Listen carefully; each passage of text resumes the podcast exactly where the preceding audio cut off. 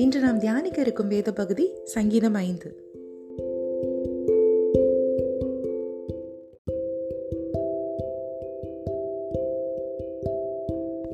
நெயிலோ தென்னும் வாத்தியத்தில் வாசிக்க ராக தலைவனுக்கு ஒப்புவிக்கப்பட்ட தாவீதின் சங்கீதம். கத்தாவே என் வார்த்தைகளுக்கு செவி கொடும் என் தியானத்தை கவனியும். நான் உம்மிடத்தில் விண்ணப்பம் பண்ணுவேன் என் ராஜாவே என் தேவனை என் வேண்டுதலின் சத்தத்தை கேட்டருளும். கத்தாவே காலையிலே என் சத்தத்தை கேட்டருள்வீர். காலையிலே உமக்கு நேரே வந்து ஆயத்தமாகி காத்திருப்பேன். நீர் துன்மார்க்கத்தில் பிரியப்படுகிற தேவன் அல்ல தீமை உம்மிடத்தில் சேர்வதில்லை. வீம்புக்காரர் உம்முடைய கண்களுக்கு முன்பாக நிலை நிற்க மாட்டார்கள். அக்கிரமக்காரர் யாவரையும் வெறுக்கிறீர். பொய் பேசுகிறவர்களை அழிப்பீர். இரத்த பிரியனையும் சூதுள்ள மனுஷனையும் கத்தர் அருவருக்கிறார். நானோ உமது மிகுந்த கிருபையினாலே உமது ஆலயத்திற்குள் பிரவேசித்து உமது பரிசுத்த சன்னதிக்கு நேரே பயபக்தியுடன் பணிந்து கொள்வேன். கத்தாவே என் சத்துருக்களின் நிமித்தம் என்னை உம்முடைய நீதியிலே நடத்தி எனக்கு முன்பாக உம்முடைய வழியை செவைப்படுத்தும். அவர்கள் வாயில் உண்மை இல்லை. அவர்கள் உள்ளம் கேடுபாடு உள்ளது. அவர்கள் தொண்டை திறக்கப்பட்ட பிரேதக்குழி.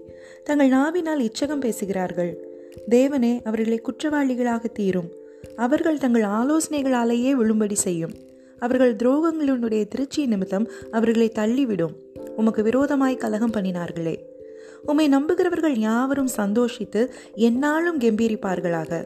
நீர் அவர்களை காப்பாற்றுவீர். உம்முடைய நாமத்தை நேசிக்கிறவர்கள் உம்மில் களி கூறுவார்களாக கத்தாவே நீர் நீதிமானை ஆசிர்வதித்து காரண்யம் என்னும் கேடகத்தினால் அவனை சூழ்ந்து கொள்ளுவீர்.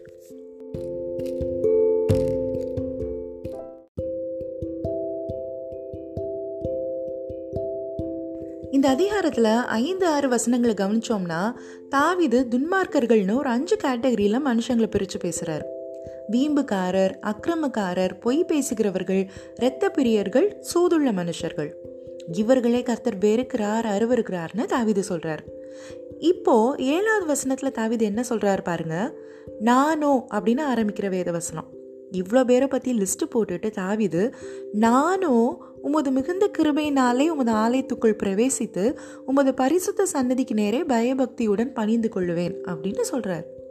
அப்படின்னா தாவிது மேலே சொல்லப்பட்ட அந்த மனுஷர்கள் போல வீம்பு பண்ணுறவரோ அக்கிரமக்காரரோ பொய் பேசுகிறவரோ இரத்த பிரியரோ இல்லை சூதுள்ள மனுஷனோ இல்லை. அவர் தன்னை அவர்கள்கிட்ட இருந்து வேறுபடுத்தி காட்டுறார். நான் அப்படி இல்லை நான் டிஃப்ரெண்ட் அதனால் நான் உம்முடைய மிகுந்த கிருபையினாலே உமது ஆலயத்துக்குள் பிரவேசிப்பேன்னு சொல்கிறார் கர்த்தருடைய ஆலயத்திற்குள் பிரவேசிக்க கிருபை வேணும்.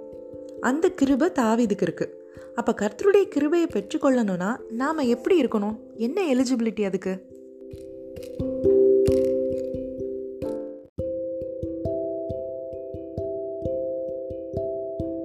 கர்த்தருடைய கிருபையை பெற்றுக்கொள்வதற்கு ரொம்ப முக்கியமான தகுதி என்னன்னா மேலே சொல்லப்பட்டிருக்கிற துன்மார்க்கன் மாதிரி இல்லாமல் இருக்கிறது.